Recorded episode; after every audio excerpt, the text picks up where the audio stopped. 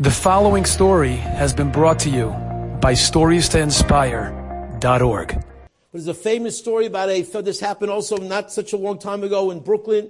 I think it was in Brooklyn where two chavrusas from a certain community, amazing friends. I'll give you the shortened version. They were amazing friends. They learned together. They grew up together. They did business together. They're two successful business people who are unbelievably close. They learned every day together for a couple hours in the morning. And one morning, Shimon doesn't show up, and Reuven's wondering, where's Shimon? And Shimon calls and says, I got some bad news from the doctor. I'm diagnosed stage what? Stage 3, stage 4. Achmanu Litzlan, we should never know from this stuff. And Reuven says, Shimon, we're going to beat this. Don't worry about it. He mobilized Gant K'ai Yisrael. Certainly every Jew in his area was mobilized to daven and to learn and to Tehillim and you name it.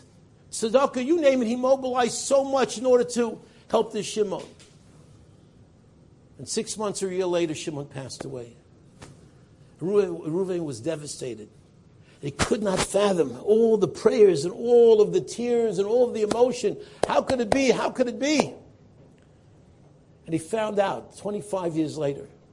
25 years later, when he had a daughter who was right at this point probably in her mid-20s, and I guess in certain parts early 25, in certain areas of the Jewish community, that's already getting old. And you start worrying, oh my gosh, is my daughter going to find a shidduch? And it was not so easy for her, because every time she went out, she was an amazing girl with all types of every quality you can have. But nobody seemed to be right for her. And the father was getting nervous, the mother was getting nervous, and they get a call about some guy from Florida who's coming to New York. No, we don't do Florida. We want a local boy. But this is a great guy. You got to go out. She's got to go out with this guy. She goes out with the guy, and they're sitting and schmoozing, and they connect like nobody's business. She sees this guy as being very special. The first date, and they're in the car and they're schmoozing, and he says, "Do you have anything like a special story about your life?" She says, "No, not really. What about you?" He says, "Yeah, well, I shouldn't be here. I should not be here," says this boy to this girl. "I'm a miracle baby, because my father was he was a healthy man in Florida, and one day he goes into a deep coma, and his whole body breaks down, and there's some kind of infection, who knows what." And the doctor said, "No hope for this guy, no hope." And they called the mother. They called my mother to come to the hospital because my father was going to die. They had no way of explaining how in the world he can survive another day. And my mother comes rushing to the hospital to say goodbye to my father. And sure enough, by the time she gets to the hospital, my father's eyes are open. He's fine. The fever broke. And to this day, it's recorded in this hospital that this is an inexplicable medical event. This person being able to walk out of a hospital is a miracle that cannot be explained. And then I was born. I was born after this miracle. And we went to a Makubal. My parents went to Eretz Yisrael, and they went to a Makubal to find out what happened, why this miracle occurred, that my father got better. No, the Makubal said, I know why, nothing to do with you. And you'll understand one day why you got better. And sure enough, all the years went by, 25 years went by, here I am.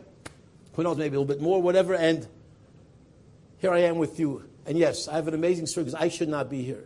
Because my father's recovery cannot be explained. And she says, "What's your father's name?" Father's name is Shimon. Shimon ben what? Shimon ben Yisrael. Your father is Shimon ben Yisrael? And what hit her is the fact that that very same time when her father, Reuven, was praying for Shimon ben Yisrael in Brooklyn, those prayers went to save Shimon ben Yisrael. And what happened to that? Shimon ben Yisrael in Florida, he gets better, has a son who connects, and ultimately that night, I'm not a fan of one-night engagements, but they got engaged that night. They went inside the house, they told the parents the story, the father knew this was a miracle, they drank a l'chaim, and the rest is history.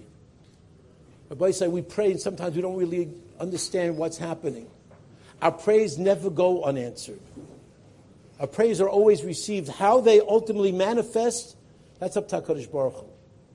But no prayer goes unanswered. Enjoyed this story? Come again. Bring a friend.